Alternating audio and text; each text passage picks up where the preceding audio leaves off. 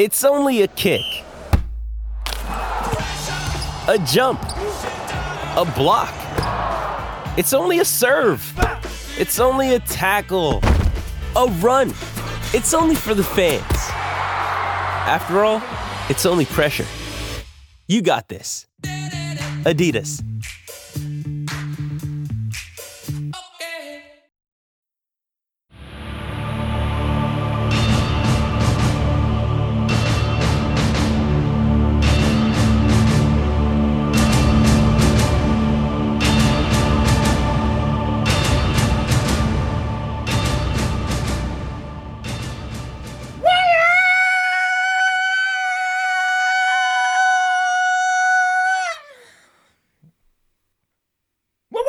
Wire, baby. Yeah. We got something. We need a free square something to make it interesting. Chuba Hubbard makes it interesting, but it's also interesting that Christian McCaffrey's not going on short term IR. Thanks to the NFL for finally doing the right thing and implementing a short term IR. This is great for the players that instead of being pressured into rushing themselves back because they have this active roster spot committed to players and they refused for many years to put players on the eight game IR or season ending IR makes sense, right? It makes sense that there would be this either overt or subtle pressure on players to get back on the field. Now that you have a three game IR, which is similar to the disabled list in baseball, now players have the opportunity to not count against the active roster for a full three weeks while they heal strained muscles, uh, ligaments, sprains, whatever it is, right? This is good. This is a big step forward for the health and safety of the players that we now have this three game injured reserve. And so it's so easy to put a player on three. It's just so easy, right? It's like instant. Like, oh, you're not quite 100%. Oh, take three games. We'll we need that active roster spot anyway. Like we, we'll we'll use it, right? We'll promote someone, or or we don't want to risk putting player X on the practice squad. So it's great. It's a great thing. Why the NFL took this long to implement something like a three game di- uh, disabled list, injured reserve, don't know. Don't know. Just happy they have it. But it does make this Christian McCaffrey non demotion to injured reserve interesting, right? It makes it very interesting because it, it tells me that there's a good chance he's back after just two weeks. Like, if you're not going to put me on injured reserve, I'm almost committing to you that you're going to hold this active roster spot for me. I got to come back with it, you know, within a week or two, or else you might as well have put me on the, short term IR. So now there's a clock in my head where I, I got to get my body right in two weeks. I think that's what's going on with Christian McCaffrey, and I don't like it. I don't like it. The team should have, whatever he wanted to do, the team should have overridden him and said, no, no, we care about you. We care about you being at 100% because we, we talked to Austin Ekeler and what it was like to come back and play at less than 100%. It's dangerous, it's suboptimal, and we have this guy, Chuba Hubbard, who's good, right? Chuba Hubbard's explosive. He was a 2,000 yard rusher in college. He's best comparable to Tevin Coleman, also a 2,000 yard rusher in college. And the difference is that Chuba Hubbard seems to be better equipped than Tevin Coleman to handle a more robust workload. When you look at the routes ran, that's probably the most important indicator of what this player's role is going to be and how relevant this player is going to be, what his upside is in PPR leagues and fantasy football specifically. When Chuba Hubbard is 5Xing Royce Freeman in routes run out of the backfield after Christian McCaffrey's injury, that was the single stat that was most interesting to me, telling me, okay, unlike Denver, who used Royce Freeman as this bloated satellite back because for some reason Phillip Lindsay couldn't run the routes out of the backfield as well as Royce Freeman. Somehow, some way, Royce Freeman continued to be used on third down, even though Phillip Lindsay was a more productive receiving back in college, also quicker and more explosive. Didn't matter. So I was thinking, okay, well, maybe, maybe Royce Freeman is just super slick out of the backfield in the passing game, and he's the natural fit to be the receiving back there, and, and they could break it down into a specialist backfield. But no, no, no, no, no, no, no. That's not what happened. No, it's not. What. No, no, no. Chuba Hubbard got the vast majority of the carries, ran the routes out of the backfield. He was hogging the touches and the opportunities. Yes, there's going to be a week of practice where they can integrate Royce Freeman further. Chuba Hubbard's had more time with the team, right? Royce Freeman just arrived. So it makes sense that the Royce Freeman opportunity share is going to rise from week three to week four. I expect Royce Freeman's opportunity share to go from something like 25% to 35%. I'm not expecting Chuba Hubbard to be this entrenched bell cow from the rip in week four. It's possible, though. It's possible. And that upside, because it's out there and it's possible, you need to bid up to 75% of your remaining budget, your remaining FAAB dollars, free agent auction bidding dollars on Chuba Hubbard if for no other reason than to prevent your league mates from getting him. So if you have Chuba Hubbard, not only are you able to play him at flex, you're also preventing your league mates from accumulating those fantasy points as well. So that's why you want to aggressively pursue Chuba Hubbard just for these two weeks, right? Even if it's just two weeks, it could be three, it could be four. Because it's Christian McCaffrey, they might say, you know what? He has the prestige on this franchise that we're going to go ahead and give him the benefit of the doubt. If he needs three or four weeks, we'll give it to him. We'll keep him on the active roster because it's it's it's it's Christian McCaffrey, right? So that's possible. The upside for Chuba Hubbard is he plays four games. The downside, the bare minimum, is two games. Still, two games in the middle of the fantasy season. These two games could swing a playoff outcome for your team or another team. So you got to go aggressively pursue Chuba Hubbard also, because he's explosive, right? We love that. He's explosive and he's been used in the passing game. So if you're going to be explosive and you're going to be heavily used in the passing game, well, that to me is is what we look for in a running back. I mean, those are the things we talk about, right? Is this player running routes and commanding targets? First and foremost, that's what we care about. We care about your passing game activity, not so much how many carries you're getting. The correlation of carries to fantasy points is much weaker than targets to fantasy points. And Chuba Hubbard, five targets last week. Five targets in a game where Christian McCaffrey played early. So you could project six targets for Chuba Hubbard last week. If he's going to be getting five to six targets, that's top 10 in the league in target share among running backs. It's excellent. And he had 11 carries to Royce Freeman's five. But remember, the game was out of hand. At one point, they were up at least well before that before that final touchdown they were up 17-9 so i guess until that final touchdown you could say well it was still a one score game for most most of the game so okay it was a one score game most of the game fine none of this was in quotes garbage time 11 carries to five is still significant. That's a hell of a lot better carry distribution for Chuba Hubbard than Ezekiel Elliott in Dallas, right? So you have to love that. I don't think that the week three target share is necessarily going to translate into week four because of all the options they have. They have DJ Moore and they have Terrace Marshall and they have Robbie Anderson. Robbie Anderson's not going to remain completely marginalized forever. So because they have three quality receivers, projecting a big target share for a bench running back, a backup running back. Now, Chuba Hubbard could have been, had he come out in the draft in 2020, a round two pick. He's a round two talent, just happened to fall to the fourth round. Knowing that, he's not really a backup, right? I know you, oh, he's a backup, he's a day three pick. Eh, right? That's not really what he is. Royce Freeman is that. Royce Freeman is definitively a backup in the league. Like that's been decided. So far, what we've seen from Chuba Hubbard is he's not that straight line-ish, underutilized option in the passing game that was Tevin Coleman. He's looking a lot more versatile.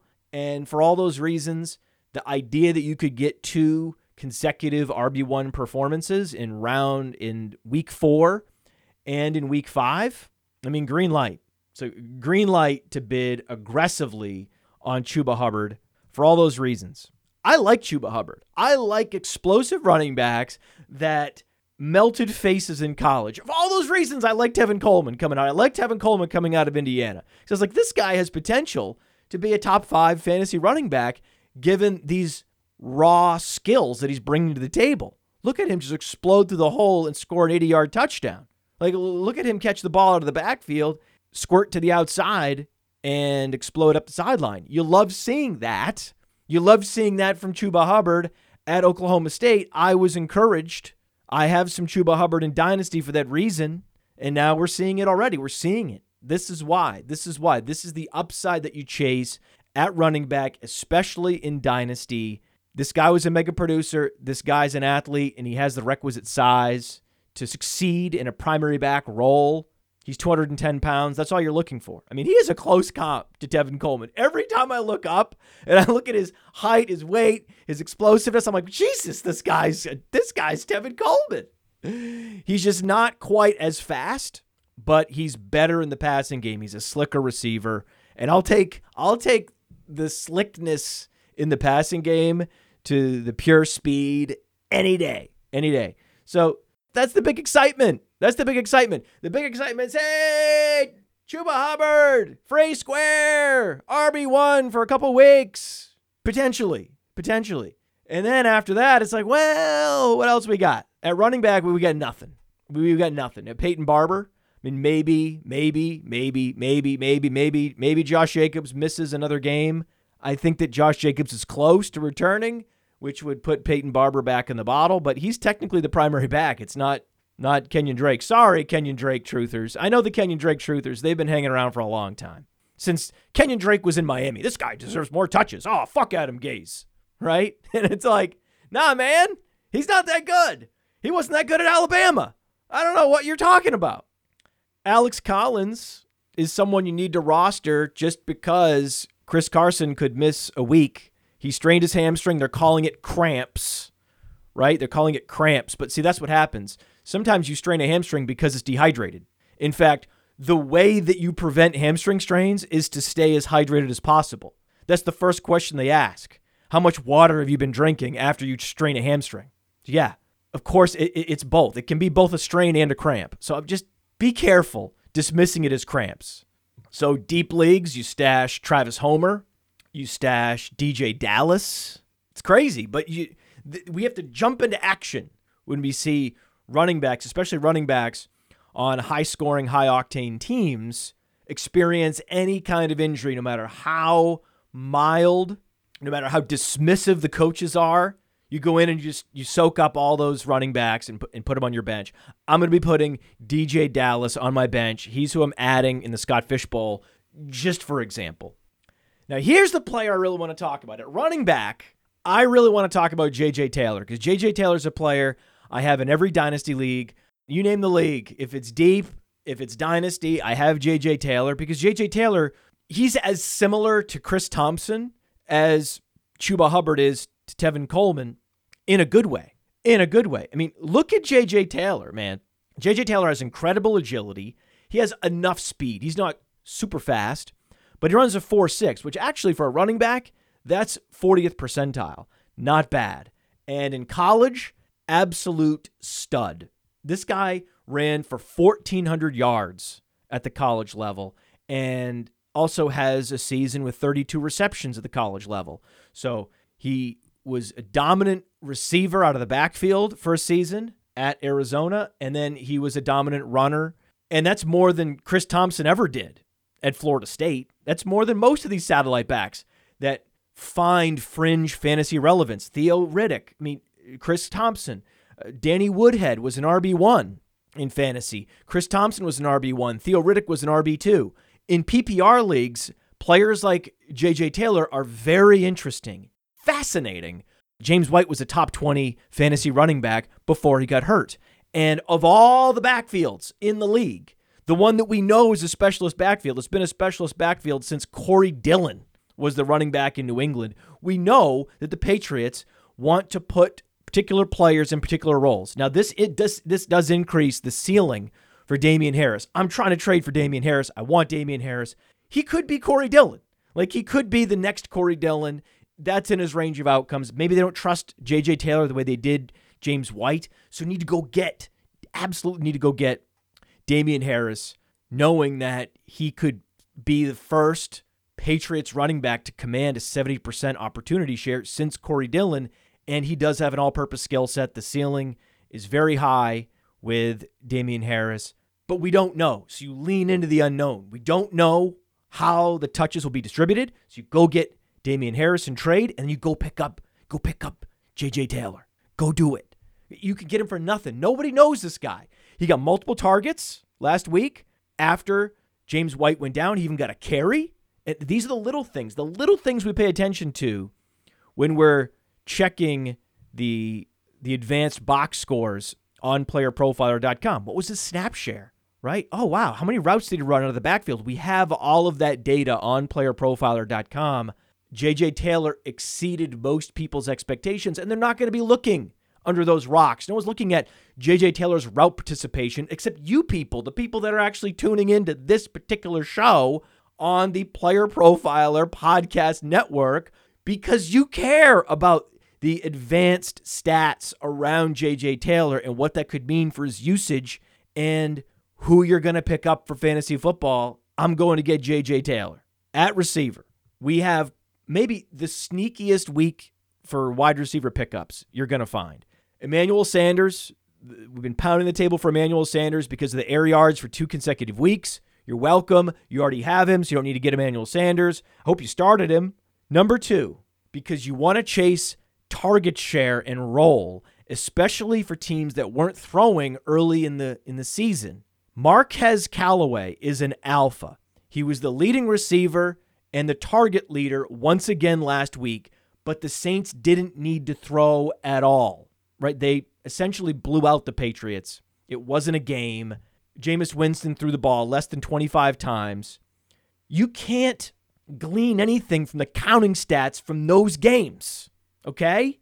That's not what you care about. What you want is the target share. It's the same reason why we're homing in on a Nelson Agholor, right? So from that game, you have Jakobi Meyers, who I'm targeting in trade because he had more than 10 targets, didn't get the yardage, didn't get the counting stats, but he got the double digit targets, and they face one of the worst secondaries in the league in what is going to be either a shootout or a game with copious garbage time for the Patriots, where it's a blowout.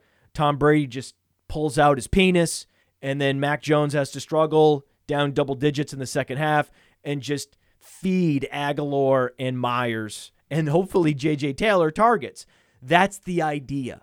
So you could chase last week's counting stats, right? You could chase Tim Patrick because he almost went to 100 yards and, and oh, KJ Hamler went down, law of the conservation of targets, even though KJ Hamler wasn't getting any targets anyway. And then you look up the schedule and oh, Tim Patrick's going to be playing Baltimore and Pittsburgh. And when the, the Denver defense meets the Baltimore defense, when the Denver defense meets the Pittsburgh defense, what do you think is going to happen? No points will be scored. So that's a low upside play. Whereas you look at Nelson Agholor, he had the eight targets, right? He had the target share, just didn't get the production. The targets are going to go up even more in shootout game conditions against the Buccaneers and a much weaker secondary than they faced in New Orleans. This is why you want Patriots pass catchers heading into week four. And the one that's available, other than JJ Taylor on most waiver wires, is Nelson Agholor.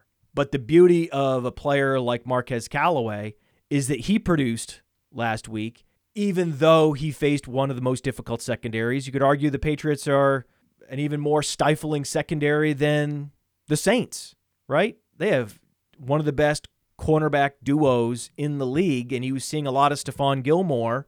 Well, right? Who does he face this week? Well, yes, James Bradberry is there in New York, but New York has a, a weaker secondary. So this is a get right week for the Patriots passing game. It's a get right week for Marquez Callaway, and he is Jameis Winston's number one, and he's a true alpha. So rather than chasing auxiliary options who posted counting stats in week three, look at who has the alpha roles, who's commanding the target shares, and whose schedule is easing, and that's Marquez Callaway. That's Bryan Edwards. Those are two under the radar priority ads at wide receiver where you have the right role with a player with huge athlet size adjusted athleticism and the upside if the game shoots out if the quarterback has to actually turn up the dial on the pass attempts. Oh baby look out for Marquez Callaway look out for Bryan Edwards. Jalen Reagor's also interesting. Jalen Reagor's explosive. He is the number one for Jalen Hurts but this passing game looks anemic. Unless it's the garbage time of the garbage time, Jalen Hurts is incompetent.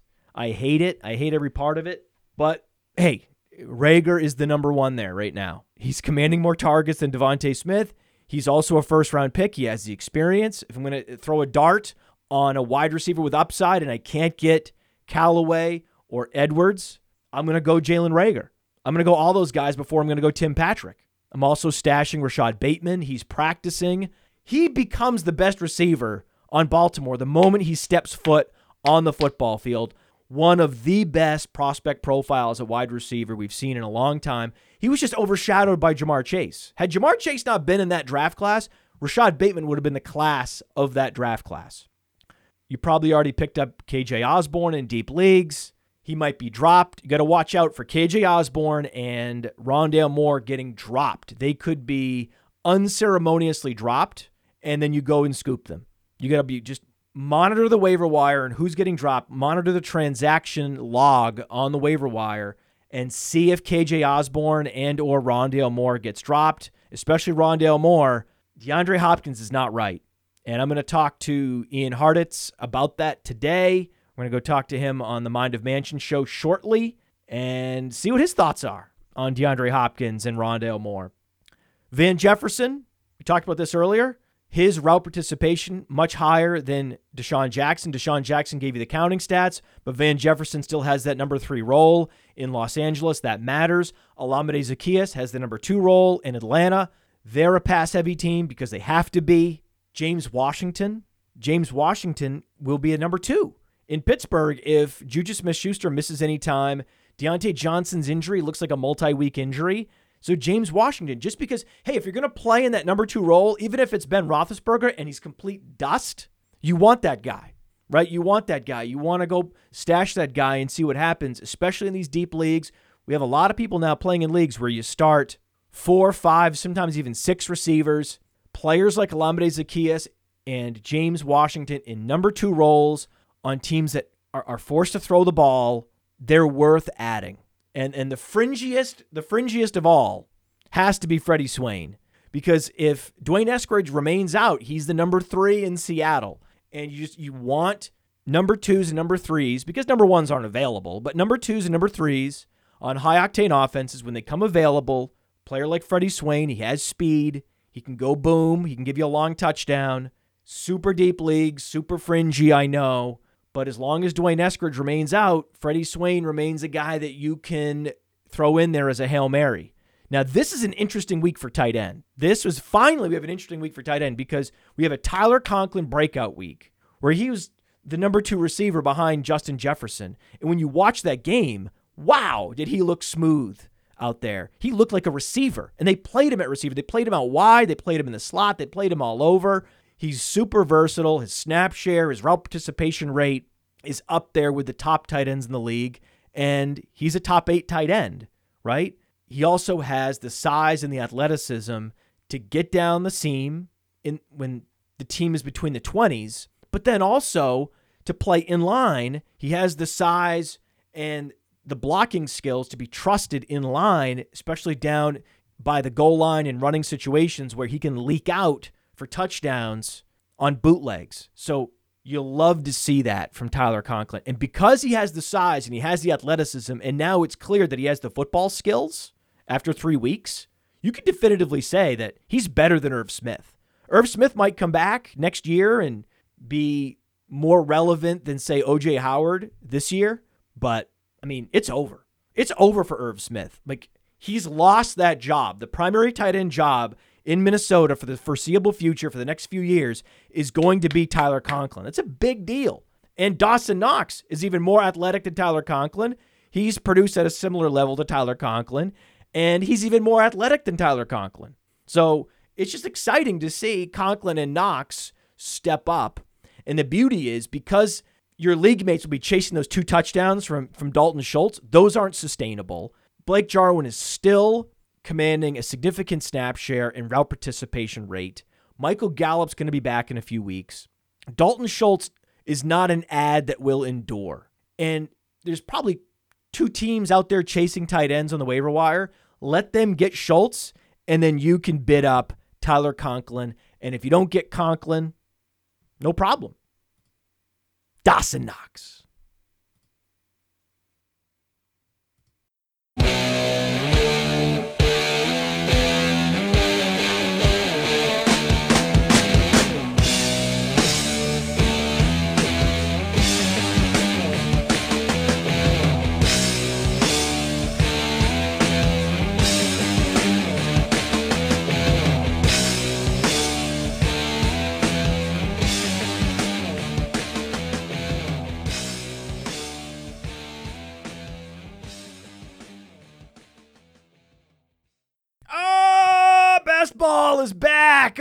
Underdog Best Ball Resurrection.